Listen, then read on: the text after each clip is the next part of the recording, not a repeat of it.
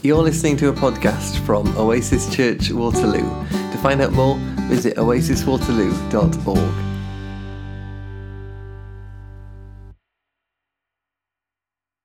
Well, good morning. My name is Heidi. Thank you so much for leading us this morning, Flick.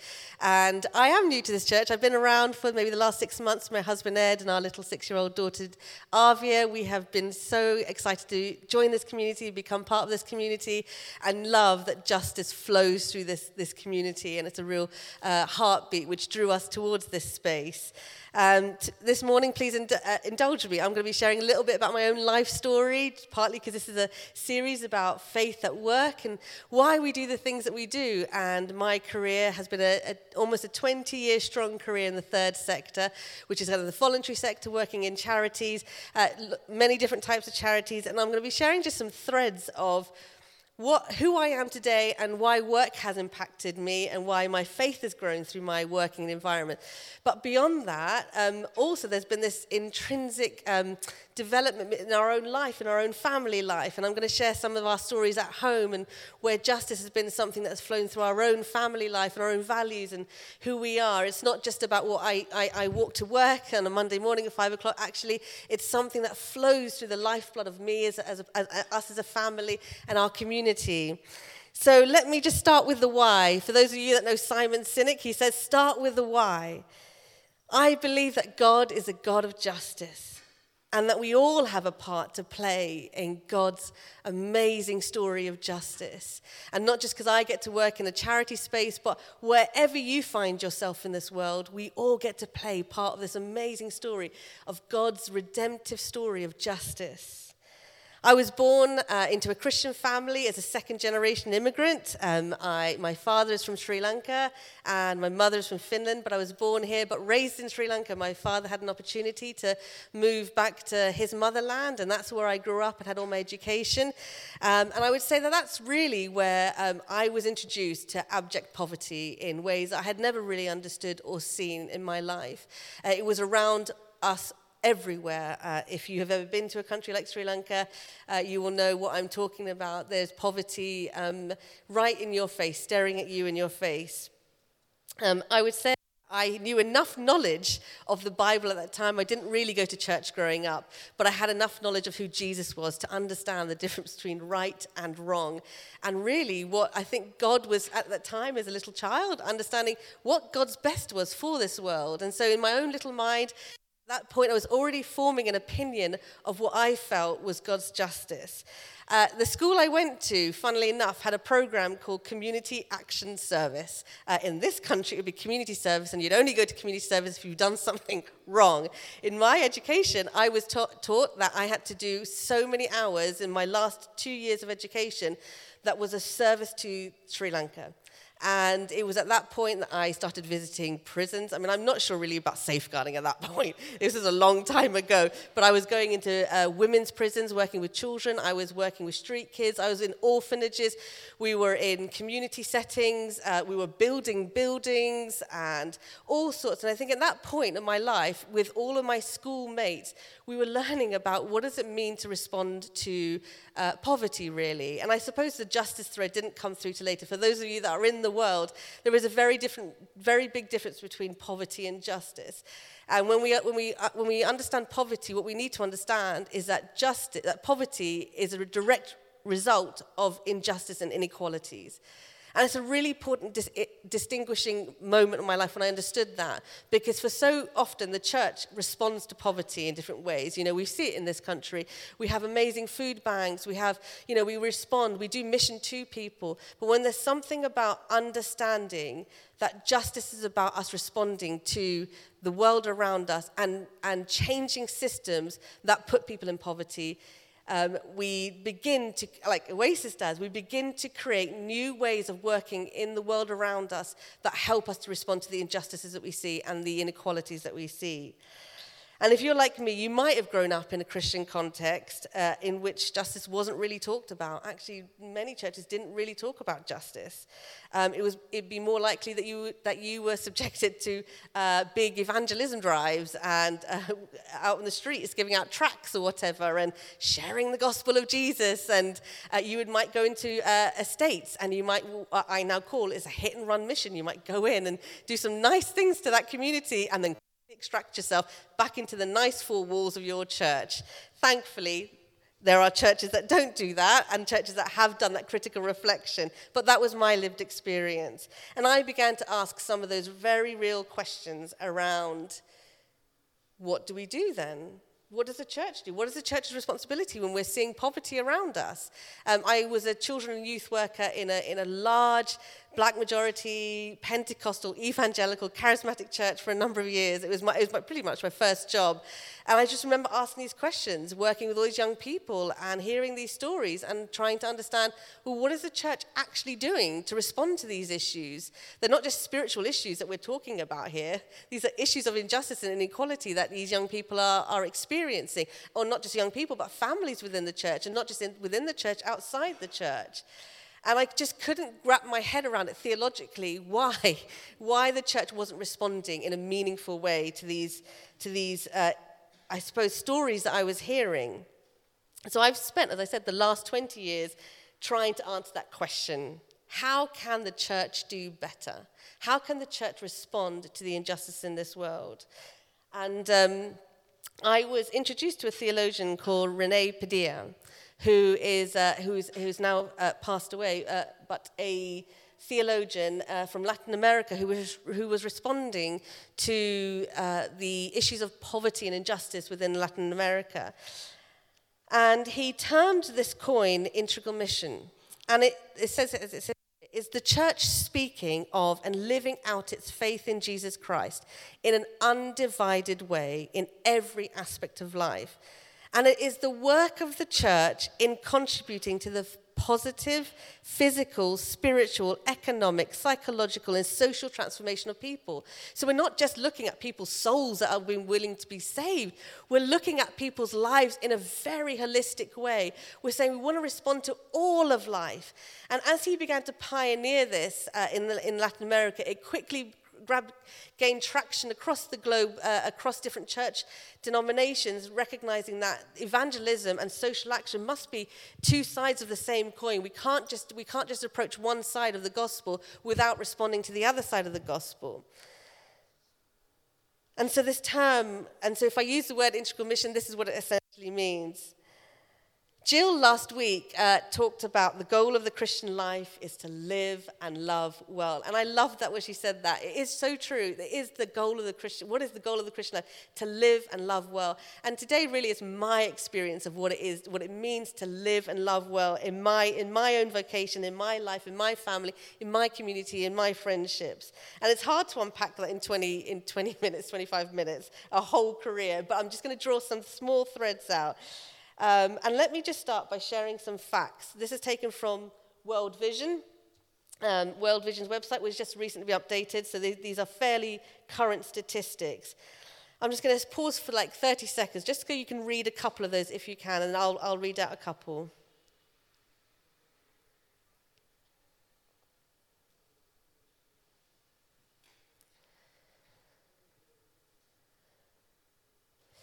I don't know about you, but these statistics are fairly shocking, right? Is it God's intention that 24% of the world's global population live in fragile contexts? I want to suggest no. That's not God's intention. And therefore, what is my role? What is our collective role to responding to these statistics? And not be blindsided by them. I think so often we can see statistics like this, and they're scary, and they're big, and they're ugly.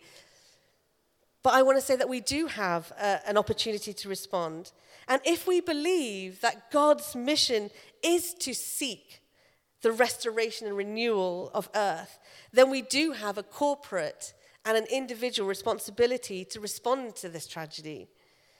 Uncertain times, unsettled lives was the appropriately titled 2022 Human Development Report, which highlighted the huge challenges of facing us as a global community, the critical challenge of a climate change and wider ecological degradation, and the twin global shocks of the COVID-19 pandemic and the war in Ukraine has overlapped and interacted, resulted in unprecedented levels of vulnerability and insecurity, and what has been called an impending global catastrophe. And the Global Human Development Index has declined over the last 2 years for the first time in over 3 decades, and has wiped out gains made. Millions are facing severe food insecurity and famine across the globe, and our ability to tackle these problems and cope with these shocks is hampered by the massive inequality and increasing social and political polarization. So what does a faithful expression of God's calling to act justly, to love mercy, and walk humbly with our God look like at a time of global crisis? When Desmond Tutu famously said, there comes a point when we need to just stop pulling people out of the river, the hit-and-run mission. We need to go upstream, and we need to find out why they're falling in. And it begs the question, what's our response to that? And my faith has been a constant driver in the pursuit of justice in both my career and in my personal life, because I can't look at statistics like this and go, no, I don't have a responsibility to that, because the Bible that I read says I do have a responsibility, that God is a God whose mission is to redeem and restore and renew this world. And that before sin came into this world, there was this beautiful space of freedom, of liberation, of relationship, of community. And so not least, because I, Heidi, live here in the UK, in a middle-class existence, I can't ignore this. I can't ignore the fact that there are brothers and sisters all around the world that are struggling, that don't have enough food to eat, that are subjected to such severe famines or injustices or inequalities. And so furthermore, I'm asking the question, where is the church in this? And this has been part of my role, is to ask the church to critique itself and to ask itself, how do we respond to these issues? So whilst this sounds hugely discouraging, I'm going to share some stories of encouragement, because let's be fair, the church can be amazing when it wants to be. And I'm going to share just some stories about where that has led me and my partner and our daughter and our family and friends. This picture here is a result of doing some critical reflection through a role that I was in. When I left the church I was working at, because I just, quite frankly, just got bored of asking the same questions over and over again. So I went to work for a charity, and I became a sexual health advisor, responding to, at the time, it was a crisis around teenage pregnancies within a particular borough in the UK. And I was part of a multidisciplinary team looking at how do we respond to this crisis where young people are repeatedly getting pregnant, where they're ending up in housing, in hostels, which really were great but weren't really resolving the issue of why they were there in the first place. And through that time, it was an amazing space for me. We as a family and with my best friend, we started to ask the questions. So, okay, that's great that we're doing that in our professional life, but what does that mean beyond that? And so quite naively at the time, we moved our entire life from West London to Southeast London, where we live now. We rented a massive house and we started fostering teenagers. And I say quite naively because obviously those people who have teenagers, work with teenagers, will know that it's not an easy feat to have teenagers, and particularly that strange teenagers in our home. It changed our world. These young people changed our theological thinking, our framing. It wasn't my job necessarily. It was the sitting at the table with these young people day in, day out, having dinner, talking through their crisis, listening to their moans, listening to them try to figure out life at a very vulnerable point in their life. This for us was about how do we as a family respond to God's call to see this world become a kinder and fairer place. This is our call. And these young people changed our world, changed our lives. And I wouldn't change any moment of having those young people in life, no matter how hard it was at times. It nearly broke us at times. We had police coming into our house at 3 a.m. in the morning because of drug raids. We've had young people ending up in hospital with pregnancies. But now we sit here with still in relationship with a number of these. We have surrogate grandchildren now. I mean, at our age, we have plenty grandchildren, but how amazing. We've seen marriages come out of this space because our home became a place of hospitality. Our home became a place of safety. Our home became a place of God's justice. And so soon after that, whilst we were fostering, I moved jobs as well from the West London YMCA. I moved to the Salvation Army. For those of you at the Salvation Army, they're an amazing denomination that on their doorstep will always open their door to whosoever needs anything at any point in their lives can be welcomed in. It really was a place for me to learn about what it meant to not be a savior, but to learn to journey with people. And it was really where, again, another theological shifting for me around, so often as Christians, we want to respond to poverty. And so when we do that, we often become a savior in somebody's story, and our own egos take root. And my ego is certainly there, my ego of wanting to save people. Now, the intent wasn't wrong. Of course, I wanted to see people come out of poverty. But my own ego meant that all I wanted to do was save people and save people's stories.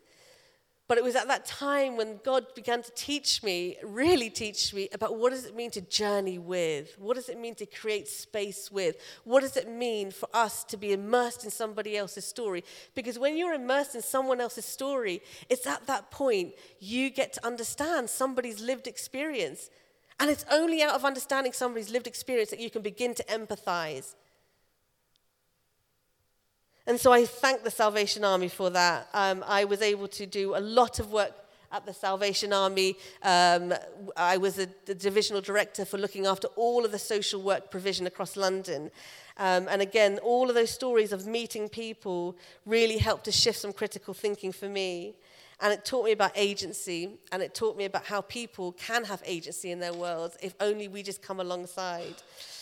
And so finally, I'm here at Tear Fund through a redundancy at the Salvation Army and having a child. I ended up moving into a role at the at Tear Fund. It's an international relief and development organisation serving the world's most marginalised and vulnerable communities globally.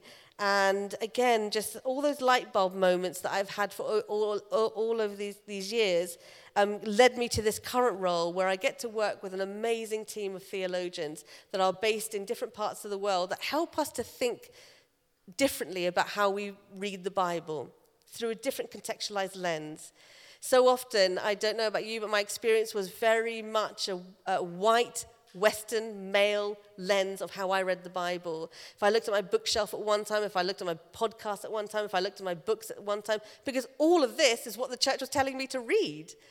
And then you had these light bulb moments of hang on a second, there's some amazing women out in the world that are writing and reading and helping us to learn about the Bible. And then there's these amazing indigenous theologians that are helping us to read from a contextualized lens of what it means to be an indigenous person.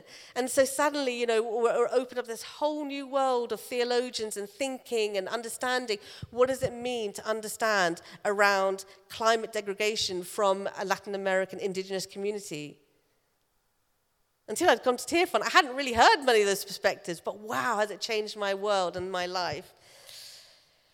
And so if I believe that God is a God of justice, and if I believe in a kinder and more radically better world, and if I believe that I am clear about God's mission, then we get to tackle inherent systemic and structural racism. We get to tackle prevailing colonial attitudes, and we get to tackle gender inequalities. And so in my current role, I've got to do a number of things, like developing symposiums on diversity, inclusion, and equity, hearing from amazing people around the world, helping us to think about what does it mean to be more inclusive in different contexts? What does it mean to be somebody that thinks with a diverse mind? What does it mean to welcome in the stranger into your setting? And importantly, within the aid and development sector, we've had to challenge some of the colonial Western attitudes that are still imposing their narratives in poorer communities around the world. We get to think about what does it mean to really shift power and agency and money and resources and decision-making and mindsets to the communities we serve so people can make those decisions for themselves, that we're not making them for them. We get to challenge biblical narratives that are harmful. And I have an amazing colleague called Prabhu, who is from Sri Lanka as well. And he wrote this program called Transforming Masculinities. Because so often when we talk about gender inequality, we're saying we're wanting to empower women. So you hear these stories, you're going out and going, we're really empowering women. And we're saying we've empowered women. But what is it not doing? It's not addressing male behavior when it comes to sexual gender-based violence or gender inequalities. So he wrote this program to address that very thing. And we're seeing amazing data coming out of this program now, where communities have transformed the way that they think about and how they read the Bible, how they see equality, and how men treat women, and how women are released to be able to go and build a livelihood for themselves. And out of that, they're able to educate their children. We're breaking these huge systemic injustices, mainly by helping people to see the Bible through a different lens. Isn't that amazing? And so I was recently on a trip to Colombia last month, and I'm going to end here just sharing a little bit about a campaign, which translated is called Born Amongst Us. And so I just want to share just a little bit of a background on it. It could be said that the history of humanity has always been a history of movements, mixtures, and exchanges that have made us who we are today. Despite the fact that migration has always existed, in recent years we have witnessed an increase in the number of people who are forced to leave their places of origin in search of a dignified and secure life. According to the United Nations High Commissioner for Refugees, there are currently 68.5 million people forcibly displaced around the world, and several of those million people are in Latin America and in the Caribbean. And many of them flee from violence, poverty, wars, climate phenomena. Others seek to reunite with their loved ones. And for thousands of these people migrating, it's not an option. It is a matter of survival.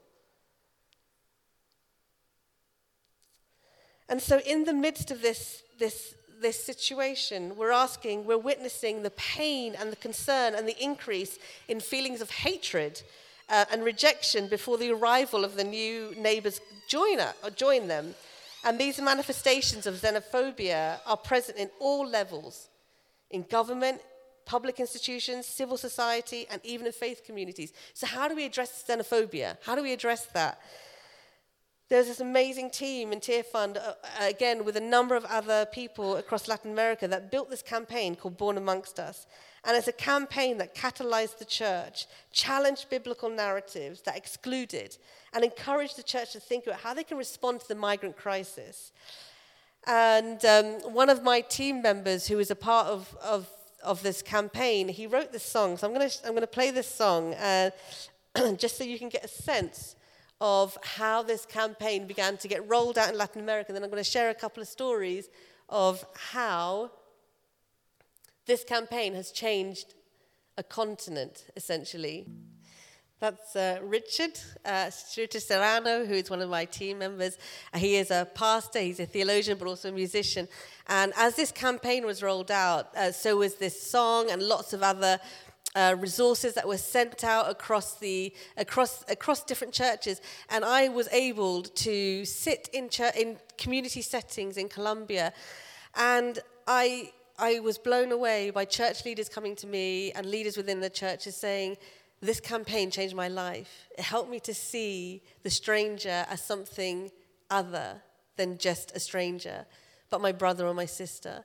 and churches opening up their doors and changing the way that they view the migrant and welcoming people into their church and setting up programs that are helping to address livelihoods and inequalities like access to healthcare. And we were in one community.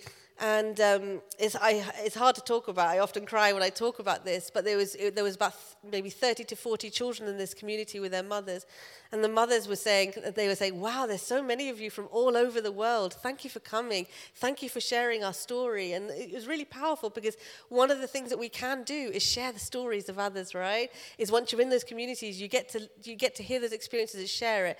But there was one child in that community when Richard asked, he said, "How can we pray for you?" And the little boy started to cry, and he just couldn't stop crying. And when he was eventually able to get out what he could, he said, "I miss my abuela, my grandmother, who I'm never going to see again because of the journey." And you hear stories like that, and you look at the face of a child, and you're like, "This is not okay. This is not okay." Why is a child being subjected to the poor decisions of our governments, of our institutions, and often our churches as well? So when I talk about my faith and my job, these are the two things that intertwine to help me tackle some of those inequalities. And Richard, he stood there with his child, and he held this child. I mean, it must have been for a long time. There was just silence as we all just looked. And I remember seeing this, and I was just looking at this image of him holding this child. And I just thought, that's our job. It's to hold people. It's not necessarily to always bring the answers, but to hold people. And how he held that child. I mean, we were all at this point sobbing, and just it was a holy moment for us, and just a recognition that we can all play a role. And there's this quote that I use a lot that just reminds me of what our role can be. May we know and create places of welcome that help us become something other than strangers to one another and to ourselves. And may we learn how to make one another at home in this world. How do we create those tables, those spaces, those sacred spaces where people are welcome? And this beautiful image by Jan Richardson, this idea that we're all welcome at this table, but so often those tables are exclusionary. How can I, Heidi, create a table in which people are welcome, where I can hear other people's lived stories and experiences? And therefore, how does that impact the way I can respond to some of the statistics in my own meaningful way?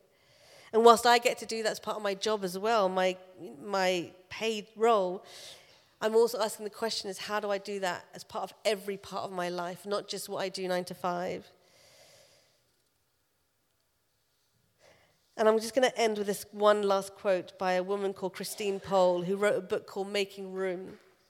And she says this, that the truth about the creation of a new kind of culture is experienced in the practice of hospitality. And as Flip was talking about this morning, just after church, going out to the back there and creating a space of hospitality so that we can talk to one another and get to know one another's stories. We get to do that at lots of different parts of our life. How do we create a space where justice, love, and inclusion become the very values of our life that flow through every part of our life? And how do we create those tables in which we get to meet one another?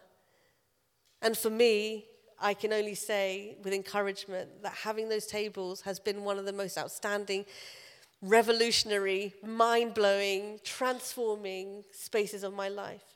Because I'm encountering somebody else. I'm encountering a stranger who is no longer a stranger to me, but a friend and somebody I can journey with. Thank you so much for bearing with me this morning and listening through.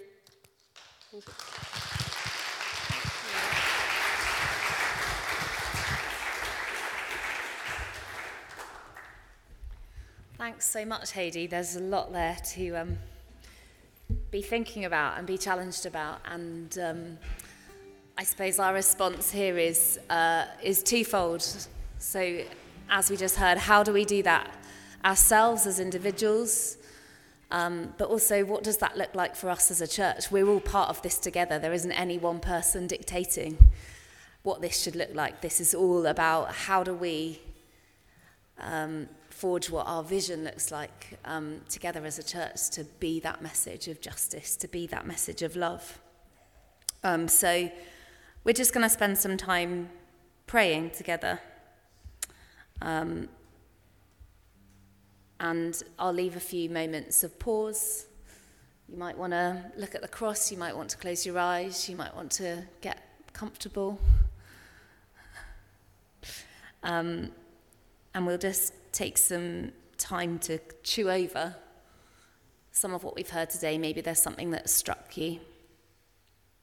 Or maybe you're still asking the question.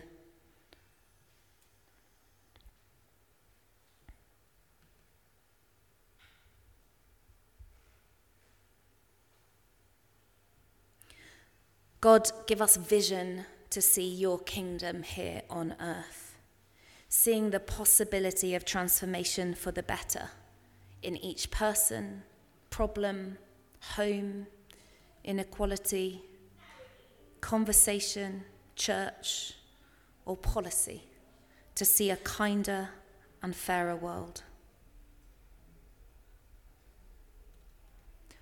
God, give us eyes to see and hear the groans and cries of our world,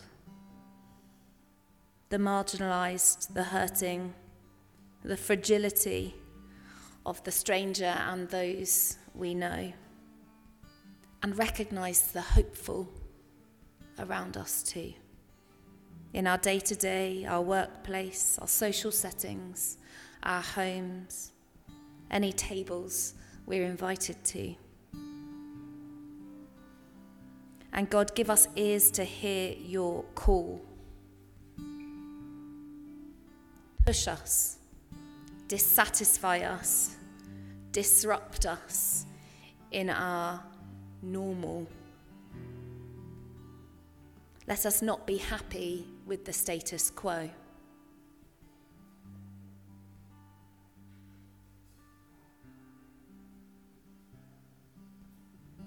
Just take a moment to think about what that looks like in your own life.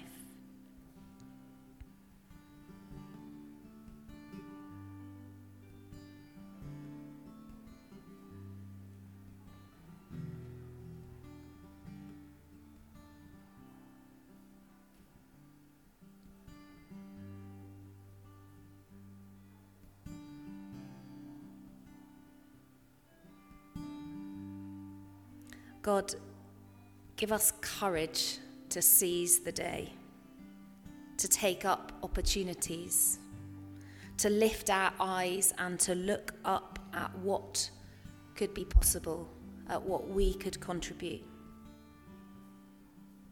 to dream of and act to see justice realized through both the systemic change we know this world needs and through the smallest act of kindness we can manage. Give us the determination and strength to learn, to increase our knowledge, to improve our skills, so we can be equipped to bring our best, to be strategic, to know how to disseminate resources at an organisational, political, economical, and community level.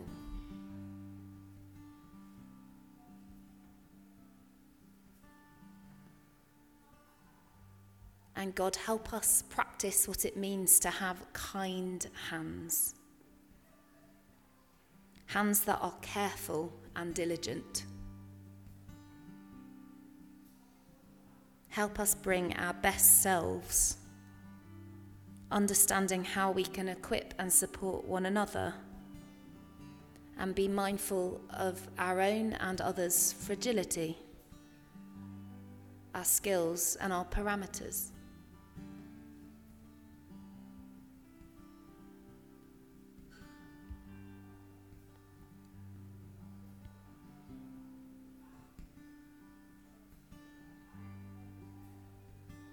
God, let justice roll like a river through us. Transform us with your spirit. As a church, may we be so full of deep hope that this world can be kinder and better. Help us to discern your will. Let the river wash away the fear, doubt, greed, or influences that don't speak of your love, of your character.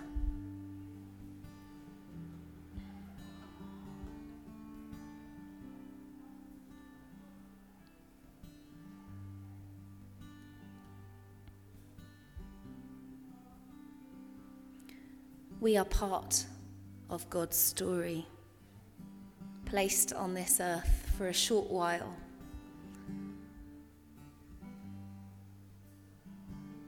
Let our footprints be lighter as we love God's world.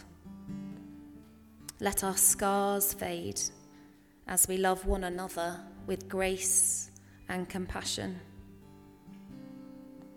Let our imaginations know no limits as we seek transformation from systems that marginalize. And as we break barriers to learn more of one another's stories and journey together. Let our souls soar and our spirits sing as we discover more of God's love for each one of us and feel a strength rise in us.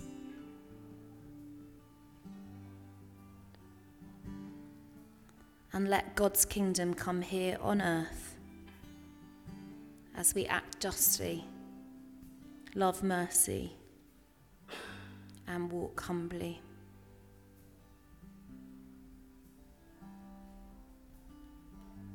Amen.